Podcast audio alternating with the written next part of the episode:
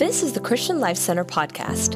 Here at CLC, we are messengers of hope, where we believe in taking God's message of hope everywhere we go to everyone we meet. From wherever you are, be encouraged by this week's message. Already slipped out over to their youth program, but we are so proud of them. Well, today we start a brand new series. As you just saw uh, in that little bumper video, we're going to be looking at some of the uh, biggest questions that are being searched on the internet right now, questions that individuals are having. We began to look at what are some of the top questions that over the last two years has been registered uh, through uh, the search engines, and we're going to be talking about a lot of those topics. We're calling it searching, and today we're going to talk about one big idea, an idea that, uh, uh, an issue that we have to solve today because before we can go into any other topics, we've got to settle in our heart this issue today. So the topic that we're going to be looking at today is, is there absolute truth? Is there absolute truth? In fact, you know, even Time Magazine had this on their cover a number of years ago. It was one of the questions that they dealt with in their issue on Time Magazine. Many are asking this question Is there absolute truth? Now, it's an apologetic uh, answer, and yet there is a biblical evidence that shows us. And so I know our service has slipped, but I want you to engage. I want you to get into the word with me. The key passage is First Corinthians 15.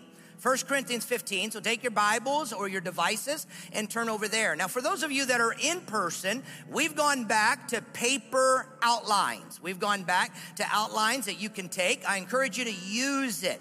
Fill it in, circle words, circle idea, star some things, things that maybe you want to study a little bit more later and engage with it. So many have asked us to come back with the paper outlines, so that's what we've done. Now, we still have the virtual outline, the online outline. You can get it from our app. Those of you that are joining with us virtually, uh, you can head on over to our app and there you can download the outline. So today, we're going to be answering this question Is there absolute truth? Father, as we open your word now, I pray that you will illuminate it show us, teach us, help us to, Father, embrace it today. And in these few moments, I pray that you would guide me as to what should be said, what should not be said. Help me to articulate so that, Father, I can adequately show that your word is the absolute truth that we can build our lives upon. And all God's people said, Amen and Amen. This issue starts with the idea of authority. See, we're being told today that everything has equal authority. And yet we know that there are varying degrees of authority. For example, if you're driving down I 95 and you see a billboard that says, pull off at the next exit, great restaurant or gas or whatever it may be, well, there is a message that's coming at you. But however, it may not have the same authority as if you're driving down I 95 and up behind you pulls a car with flashing lights, and all of a sudden you hear, pull over at the next exit. Same, different messages maybe, but not the same authority. If you saw a billboard, you may pull off, you may not. But if you see those flashing lights, you better pull over or pull off at the next exit. Can I just get an agreement in the house, you know? Different levels of authority. Not everything has equal authority. Let me give you another illustration as we get started. In my hand, I have here a $100 bill. A $100, it's real, $100 bill. And I also have a $1 bill. A $1 bill. Now, are they equal in their buying power or their authority, so to speak, when you go to purchase? Well, no, they're not equal. The hundred dollars is more valuable than the one dollar. We all know that. If I were to say, come and you can have one or the other, you would reach over and take the hundred dollars if I was giving it to you. Am I right? You would, right? And if you, you know, if, if you were to give that, given that opportunity, you would come. But now, what if I were to take the same $1 bill? I'm going to put them right here. I hope the camera is going to be able to follow me. Here's a hundred. Now here's the $1 bill. What if I put two bills on the one, are they equal in authority and buying power? What if I put three? Come on, interact. 25. How about if I do 50? No, there we go. 75? 100? Yes, if I were to put a hundred one dollar bills in my hand and I were to do a $100 bill, they're equal in authority. Can we agree to that today? Now, if tomorrow morning we were to wake up and we wake up to the news telling us that now, no matter what is written on a bill, they're equal value. If there's a hundred or a 10 or a five or a one, it doesn't matter what's on the bill.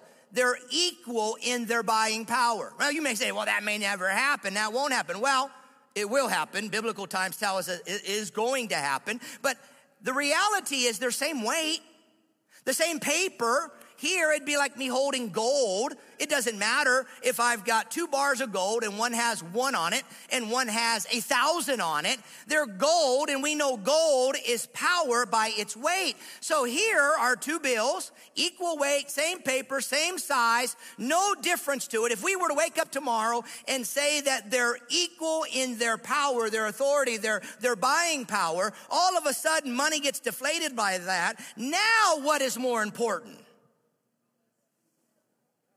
The more bills I've got. Are you with me here? Is my online audience with me? What's more powerful, right? It's, it's the more bills at that time. Now you're looking at me going, well, that may never happen. And then I shocked you when I said, it will, it will happen. And, and we're going to talk about that this summer when we look at end time events. But, but the reality is they have different numbers written on them, but they're not of the same authority at this moment. But yet there may come a day that that might happen. And yet we see this and we begin to try to understand this big idea of what we're talking about today. Because the problem is not everything has equal authority in our lives. And yet society Society has kind of put us as believers in a box or maybe into a corner. And we've been told as long as you stay in that box and in that corner, as you're put there and, and, and, and as you're in that spot, no matter what it is that's happening around you, we will accept you as long as you stay in your corner and in your box. But the moment you come out and you begin to talk about theology or God or morality or that there is one way to the Father and it's through Jesus Christ, and you don't embrace what society is embracing, then we're going to reject you. And that is what we're facing today is that as we, as believers, begin to venture through life and in the world, the world has told us in the philosophy of the world that governs the present day, especially American culture, it's built on some ideas that religious relative, uh, relativism, that, that there is this idea that all religions are the same. So we're told that if we stay in our box, the myth that all religions are the same, the moment we start saying, no, that's not true, that all religions are not the same, and we begin to point out the contradictions. But the world and the society would say, no, no, no, Judaism, Satanism, Christianity, Hinduism, Buddhism, they're all the same. They're all the same. That's trying to help people get to God. Well, that is a myth, and, and we've got to understand that. But yet we're told that if we stay in our box, we're okay. But the moment we venture out, we're told in schools, we're told through media, we're told through all the things that are happening around us that we've got to accept and embrace and celebrate that that they would say is equal authority. And therefore tolerance, and this is another myth, tolerance is then of great value. And tolerance is even valued over uh, things like honesty and loyalty and trustworthiness. That, that as long as we tolerate one another, and not only just tolerate one another, but now we're being pushed, and as we're being pushed out of our box, we're being pushed not only to embrace other religions, but to celebrate to celebrate them, their practices, their ways, and that which they do. And that is a myth today that we have to blend in and blend in by being tolerant and accept and embrace everyone. Their ideas are as equal to your ideas, and so you embrace it. Now, as I'm talking today, There might even be some conflict that's happening within you because in the classroom, through the books that we maybe get in university, through what is promoted on television, especially through the media, so often is pushing tolerance. Tolerance in every different area. And before we know it, it begins to bleed in. So where we used to be okay if we stayed in our box and in our corner, now it's bleeding in to where we're at. And believers are beginning to believe what was once rejected, when you got out of your box, you would see it and reject it, now is coming in to the very place that we would stand. And therefore, the third myth is that there are no absolutes.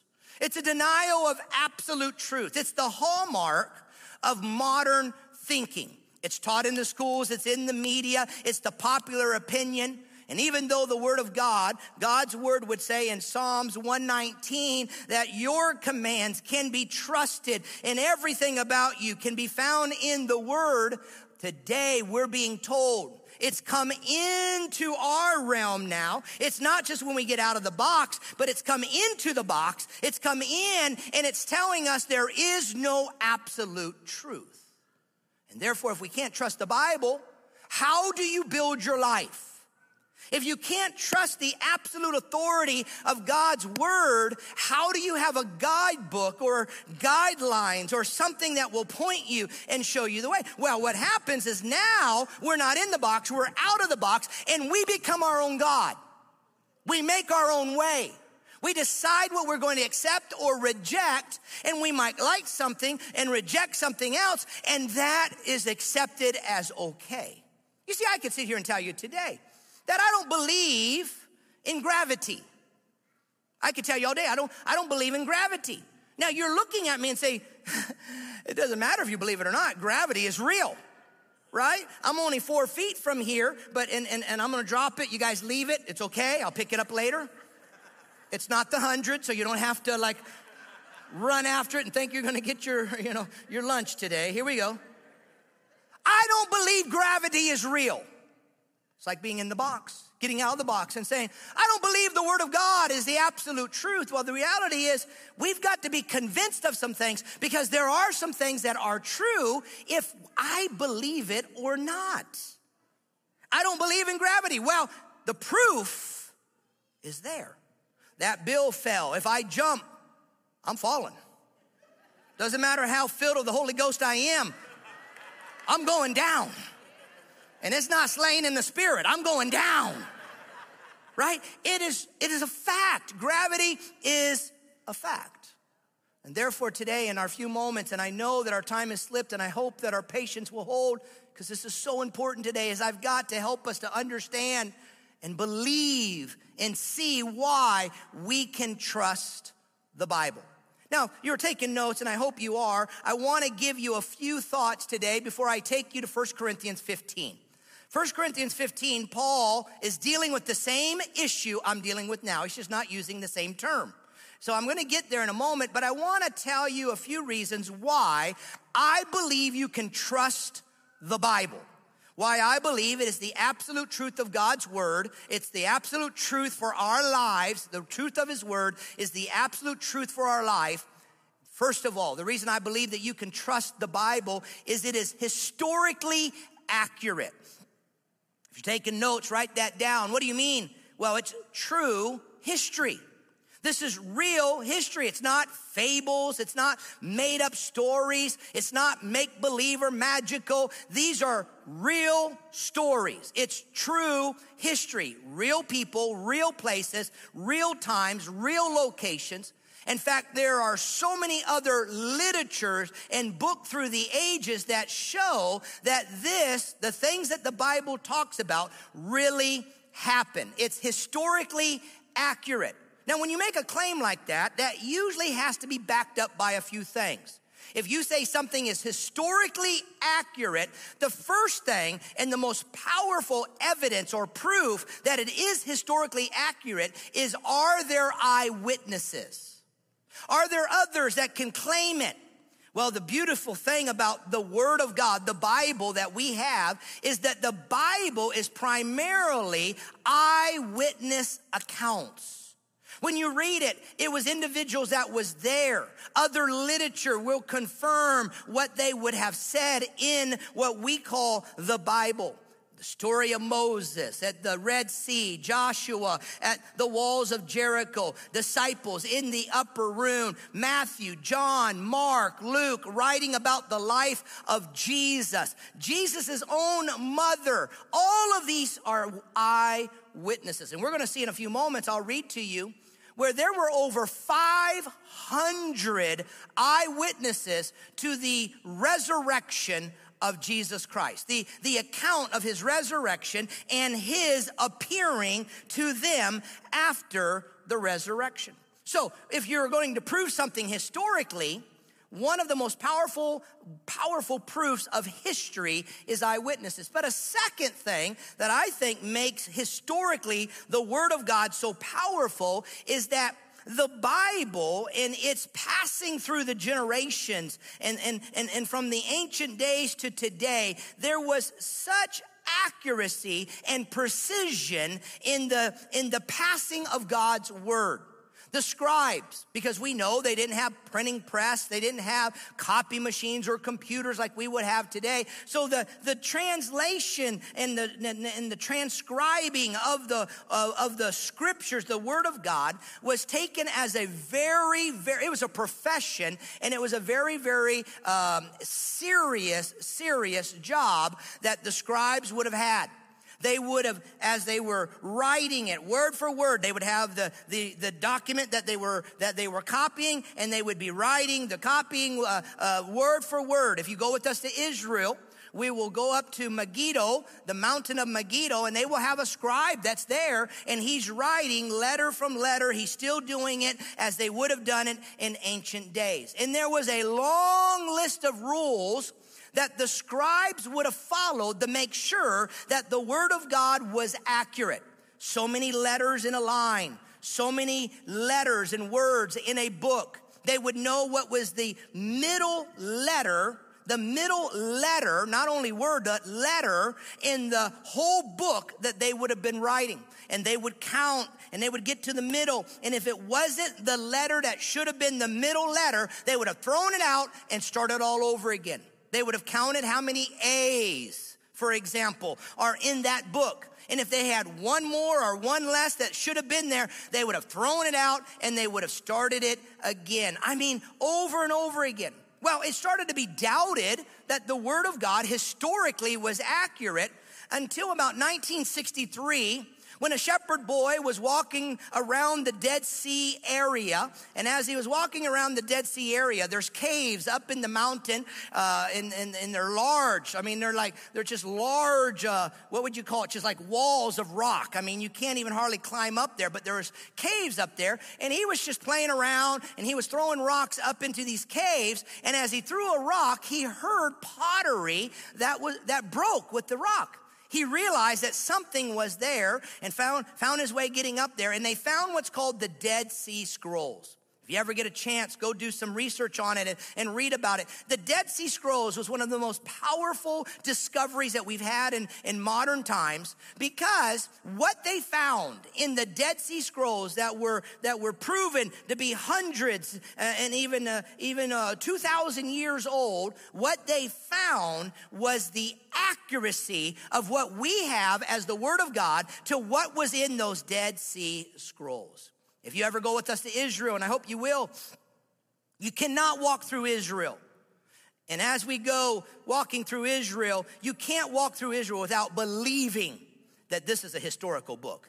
I will walk you through. We will take you through. I will walk you and show you. Our, our, our, our uh, tour guide will take you into scriptures and show you this is the, this is the exact plot. This is the exact thing. And he'll begin to show it to you in the word of God. And you'll see hundreds of years of archaeology and caves. And, and you'll begin to look into the, uh, into the scripture and you'll, and you'll see that this is Hezekiah's, this is Hezekiah's tunnel. And he'll begin to show you why that tunnel is there. It's phenomenal. In fact, he told me a few years ago if you can bring teenagers, if you can bring teenagers, I guarantee you when they finish their tour of Israel, their faith will be solidified because they will see the truth and the accuracy of the Word of God. That before they go to college and some philosopher begins to tell them there is no absolute truth and the Word of God is a bunch of fables and stories that have been put together, they'll be able to say, No, no, no, no, I've been there. I've seen it. I walked it. I read it and saw it and was there, and there's no way you can convince me otherwise. It's historically accurate. Secondly, it is scientifically accurate. The Bible never gives bad science. Even though it was written over 1600 years that it was written, there is never bad science in the Word of God. In fact, when you look through the Word of God, you begin to see that even over hundreds of years, what might have been thought to be true by humanity later was proven to be true according to what God said in His Word. Johannes Johannes Kepler, a popular mathematician and scientist, says this. Johannes Kepler says science is simply thinking God's thoughts after him. Science is just thinking God's thoughts after him. Now there's so many proofs, and I don't have time to go into it. But let's be honest, science is constantly changing. Certain medical conditions and, and procedures that used to be done one way now are done a totally different way. Why? Science has changed. It's grown, it's morphed. If you ever go to Paris, if you ever go to Paris, you can go to the Louvre, beautiful place. Candy loves it. Uh, and, and, and you go on and on and on and on and on. I mean, it's, it's days and days and days to walk through the Louvre. Do you know that there are three miles of obsolete science books in the Louvre? Why? Because science is changing and, and it's growing and it's morphing and we're discovering new things. I mean, even in our own lifetime, we have seen that happen. How many of you, I'm gonna date us, how many of you remember maybe getting your very first computer and you had to use a floppy disk? Anybody? Yeah, yeah, I mean, now, I, which floppy disk did you have? Did you have the big one? Or the real big one, that's where it started, or the or who got the little like three by five looking one, the hard, right? You know, which we still call floppy disk, but we actually got the name from the floppies before those hard ones. Like uh, kind of like some of you remember, you know, cassette tapes. How many remember cassette tapes? Eight track. How many remember eight track? Right? You know. You know, how many remember you had to record on a cassette tape your favorite songs, right? With a record button. You know, do you even have a cassette player anymore? I mean, are they in anybody's car? I mean, don't admit that. I mean, it's changed, right? All right, I got another one for us. All right, let's have fun. How many remember, how many remember when you would have a cord that would be so long in your house for your telephone? How many remember that? I remember buying a Christmas gift once. I think it was for my, my, my parents or my, my, my, my sisters or something. I bought a hundred foot telephone cord so that they could go all over the house with the telephone. Anybody remember that? You know, that was way, way, way, way before we ever had cell phones. Now all of us have a cell phone, right? I mean, that was the day. Man, I remember when they came out with the wireless telephone for the house. That was like the coolest thing. You remember that? I mean, I bought that as a Christmas gift from my mom. I remember that was the coolest, coolest thing. Well, the reality is science is changing. Do you know years ago, 2,600 years ago, the Bible says, 2,600 years ago, the Bible says that the world was a globe, a sphere. And yet, for years and years and years and years and years, they believed the earth was flat. And then Christopher Columbus showed us that that was not true. Here's one for modern days Leviticus 13, verse 4 says that if there is somebody that's ill, an infected person, Leviticus 13, verse 4 says that they should be quarantined for seven days. Now, you thought the CDC made that up. They didn't make that up. The CDC didn't make up quarantining, it was in God's Word. God's Word shows us that. It is scientifically accurate. I got to move on. It's prophetically accurate. Say prophetically. It's prophetically. What do you mean, Pastor? Well, there are so many prophecies and predictions in the Bible that have come true. I mean, literally thousands and thousands of prophecies that God says was going to happen, and they prophetically begin to come true. And there are some that have yet to still come true, but they will come true because it's prophetically accurate. Even on the life of Jesus, there was 300 prophecies about Jesus the Messiah, and it was up to a thousand years even before he was born. Things like prophecies like where he would be born, where he would die, where he would be raised, what kind of what kind of death would he have, the manner in which he would die, and that was hundreds of years, 300 prophecies, a thousand years even before he was born. He didn't make that up. He didn't just say, "I'm the Messiah," and this is going to happen, and this is going to happen. No, the prophets of old had declared it.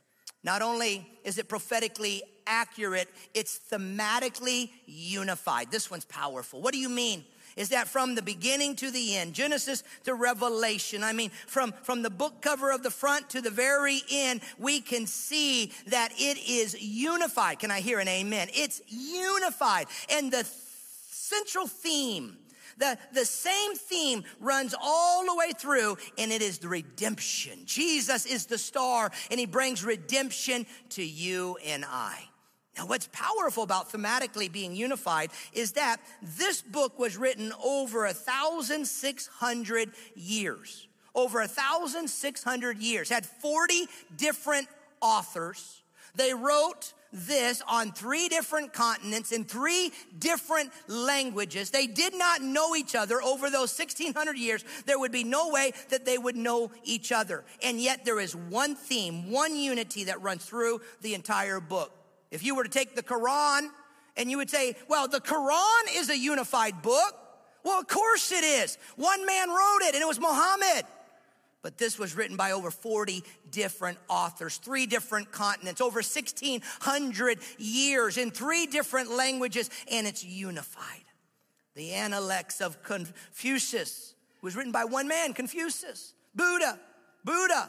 Buddha wrote the, the, the, the, the scriptures that they read. Here we're looking at a book a book that was written by poets and prophets, princes and kings, sailors and soldiers, attorneys, doctors, prisoners, common people like you and I. It was written in homes, it was written in caves, it was written in ships. I mean, you're looking at this. It was written in prisons and it has one theme all the way through it. Can I just get an amen in the house? Now you're saying, oh, well, that, yeah, okay, yeah, all right. Well, let me give you an example of what that means. 1600 years, 40 different authors. Let's, you know, and so let's just say that over a 1600 year period, I give you a piece of paper and I say, listen, I, I want you to rip off whatever you want, a piece of that paper. So you rip off your piece. And then, you know, somebody else, uh, 100 years later, gets another piece of paper and they rip off one. 50 years later, somebody gets another piece of paper. Different continents, right? Different professions, different places. You know, you speak different languages, so you're from different countries. And so you're, you're ripping off your piece of paper. And then at the end of the 1600 years, I collect all of those papers and I get them and I start putting them together like a puzzle. And as I start to put all of those pages that you ripped off you didn't know each other over a 1600 year period of time. You rip them off and I begin to put it together. And when I'm all done putting it together, there is a map of the United States and every piece that you ripped off was one of the states. You would look at that and go, wow.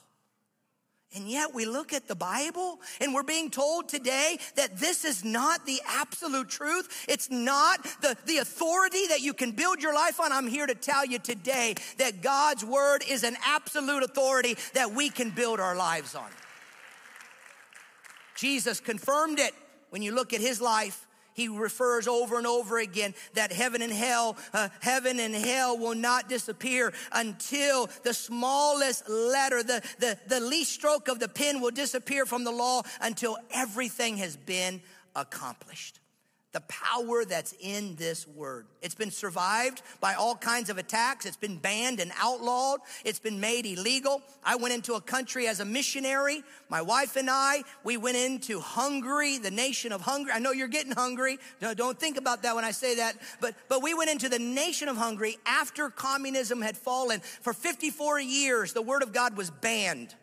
No Bibles were being printed. You could not bring a Bible into that nation. All they had was that which they had hidden and they had prior to communism taking over. And yet, can I tell you, today the Word of God is still being preached in countries like that. Even today, where it's illegal to own a Bible, it's still the Word that people are studying because there's power and authority in the Word of God. And lastly, why can you trust the Bible? I think you being here today and watching today is the evidence, is because it is the transforming power. It's the transforming power that has transformed your life and my life. Nothing changes people's lives like the Word of God.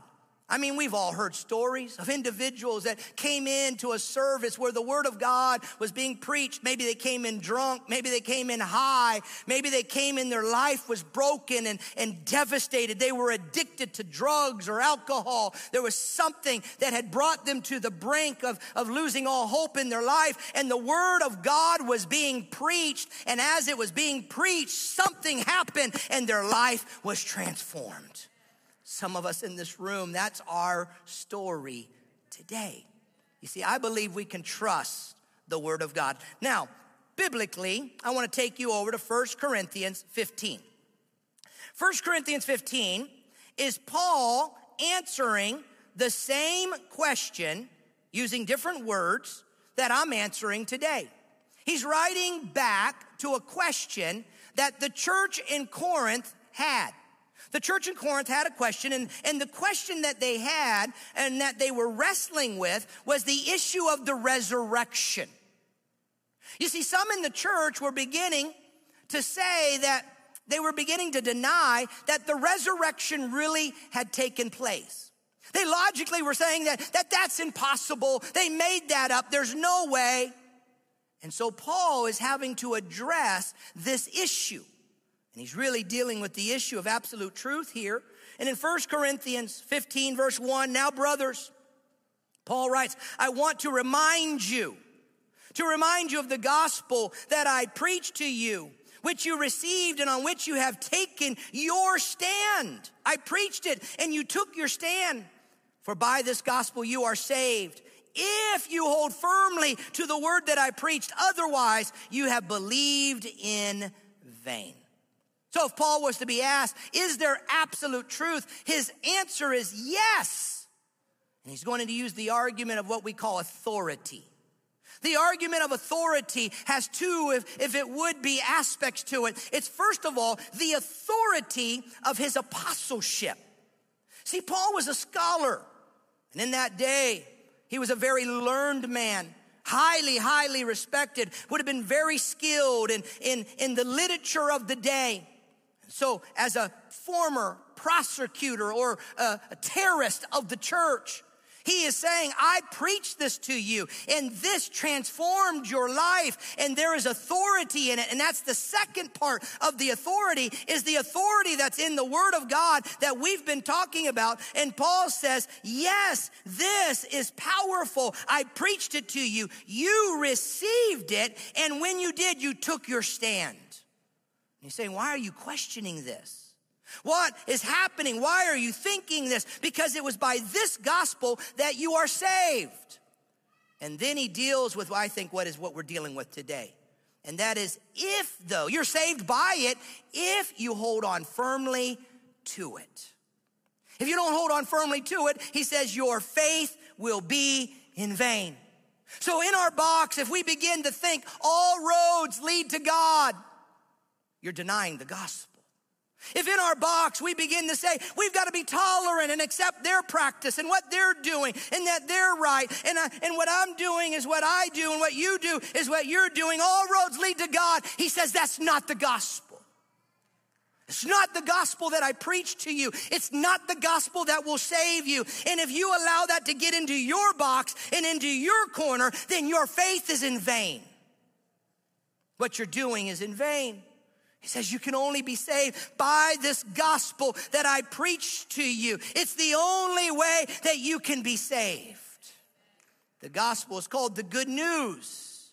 It's called the kingdom of God, the grace of God, the gospel of God, the gospel of Christ, the glorious gospel, the everlasting gospel. Here we call it the message of hope. And that's why we say you're messengers of hope. Nudge somebody, point to them, say you're a messenger of hope. You're a messenger of the gospel. So when we say, Paul would say to the church of Corinth, when you say there's no resurrection, when you say that there's no absolute truth, when you say, well, I believe this, but I don't believe that, I don't believe in the resurrection, but I, I believe this. When you say that, you're saying, I believe this part, I don't believe that part. What you're doing is you're discounting what is the true and powerful word of God. And you can't, he says, you can't do that. Because if you do that, your faith is in vain. If you do that, your faith is not being built upon that which is the truth. And the truth is that God's word will save you and deliver you, but you have to believe it because God has delivered it to you and there's an authority that's there the absolute authority. The argument of authority. The second argument he's going to go into is an argument of what we call evidence. Now, I talked to you about it a moment ago the evidence of history, the evidence of science, the evidence that we have over and over thematically. There is the uh, argument of evidence. Look in verse 3 of 1 Corinthians 15. For what I received, I pass to you as first, most important. What is that which is most important, that Christ died for our sins according to what? To the scriptures. And he was buried. He died for our sins. You don't get buried if you haven't died. He was, he, he was crucified. He died for our sins. He was buried. And then he was raised on the third day. He's going to go in a moment and say there's an evidence that he was raised. There was an empty tomb. There was over 500 witnesses to the resurrection and it was according to the scriptures. And verse five, he appeared to Peter, then to the 12, and then he appeared to more than 500 believers at the same time, most who are still living at the time of that writing.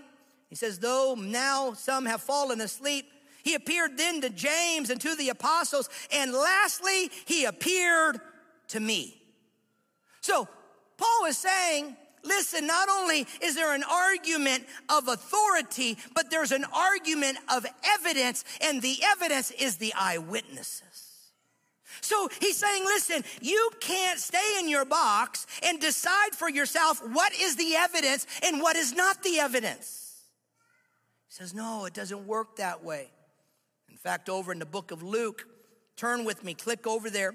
I want to show you, and I'm winding down here in a moment, but I have to finish this for us. In Luke chapter 1, verse 1, look what Luke, the doctor, says. Many, many have undertaken to draw up an account. They tried to gather an account of the things that have happened and that have been fulfilled among us.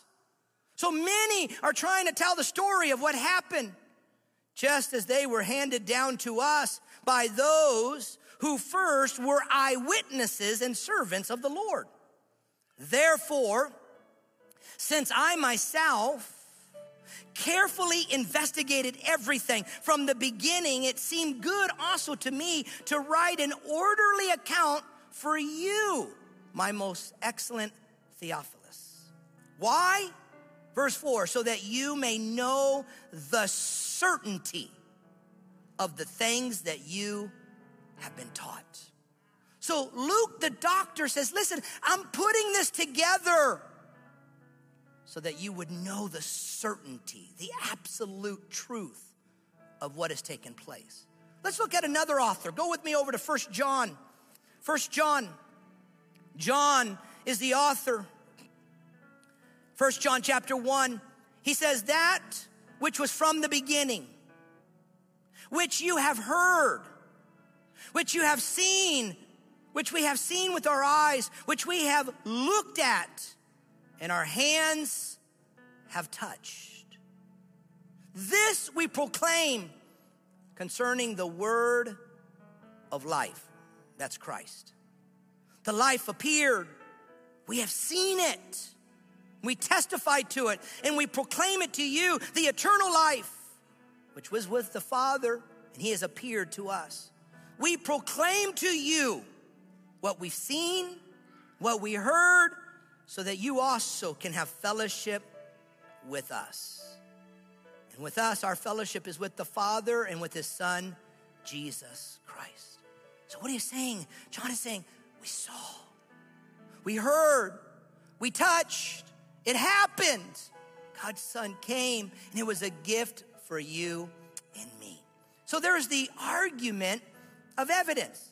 Now, if I were to walk through the rest of 1 Corinthians 15 here, he would begin, and I don't have time to do it. I have it in my notes, but I don't have time. He would begin the walk through. He's already told us there was 500 witnesses, unfalsified. It cannot be, be falsified in any way. 500 witnesses. And he would now begin to go through what I call the argument of logic. If you were to go down to verse 12 and study it, 12 to 17, he would begin to give you seven logical arguments, logical proofs to the resurrection. And he would say, Our preaching is useless if there's no resurrection. Your faith is in vain if there's no resurrection. He would go on to say that not only is your faith in vain, but he would begin to say, I am a liar. I'm a false witness. If Christ hasn't atoned you of your sin, if there was no resurrection, what are you basing your faith on? And he says it would be in vain. You would have no hope. No one would have hope. And therefore, our hope is all gone, and we would be pitied by all men. We would be pitied by all men. So, what does this mean for us? In our final moments, this is what it is.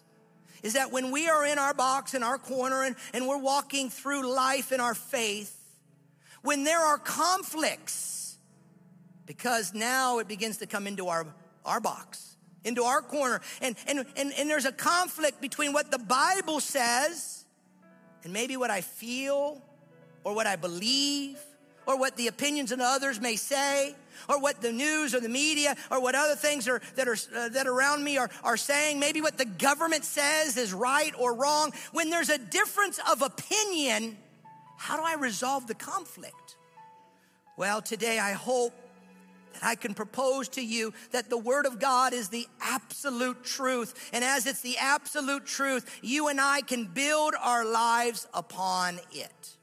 But you got to settle today. You got to settle in your heart that the Word of God is the absolute truth.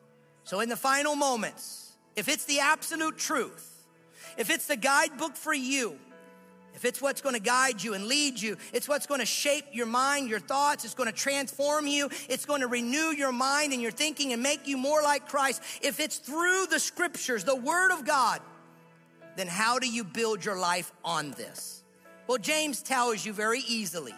I don't have time to read it, but James says in James 1, verse 19 through 25, that if you're going to build your life on the Bible, the Word of God, the scriptures, then first of all, you've got to receive it into your life. Say, receive it. You got to accept it into your heart and into your life. And that word accept is actually a, a, hospitality term, like you're welcoming a stranger. You're welcoming the word of God into your life. You're inviting it to come in. And as it comes in, there's an attitude of acceptance. You got to receive it. James will go on, secondly, to say you got to remember it. Remembering it means you got to study it. You got to look intently into it. You got to read it. You got to reflect on it. You got to journal about it. You got to circle words and underline some things. You got to look at it, James would say, like a mirror. And it reflects what's in your life. And if you do it and you continue to do it, as you do it, It'll change you. It'll transform you. It'll mold you. As you hide the word into your heart, it helps you to overcome temptation. It gives you victory and power. It gives you peace as you walk through life, as you go through the situations of life. as you reflect on it, as you remember it, as you allow it to get into your spirit, it renews your mind. And lastly, then you got to respond to it. What does respond to it mean is I got to be a doer of the word. Not just a hearer, but a doer. That's the problem in the church today is many are hearing, but they're not living it and doing what it says. We become doers of the word of God. And when we make that commitment, I guarantee you, you'll build your life on God's word. Can I get an amen in the house? Stand with me across this room. I know our time has slipped away. The greatest, greatest, greatest thing that could happen at the end of this service is I hope that there is a commitment, a conviction. I hope that in your spirit there is an assurance with confidence that the Bible, the Holy Scriptures, are the absolute truth for you. That you'll build your life on it, you'll receive it, you'll begin to remember it by studying it You'll respond to it by doing and acting upon what it says that we should do. And that there will be a renewed commitment to the word today. Now, why am I saying that? You say, Pastor, I know that. The reason is we have a problem in the church today. The problem is people say that this is the absolute truth, but they're not living their lives according to it. They're living their lives in contrary and they're justifying and rationalizing. And then they come in and they understand why, why, why am I not walking in the blessings of God? It's because God's word has not been the foundation of our lives. It's not been the thing that drives us, directs us, guides us, and points the path for us. We don't let it transform us. So today, my prayer is that God, through your word, you will transform us and that there'll be a renewed commitment to the Word of God today. Father, as we come to our final moments, what a powerful service today. Thank you for speaking and moving and ministering. Thank you, Lord, for the revelation of the Word today. And I pray, God, that it will change us and transform us. And most of all, there'll be a commitment within me, within us, a renewed commitment to allow your word to be the absolute truth for our lives. Father, we make that commitment to you today. We love you, we praise you.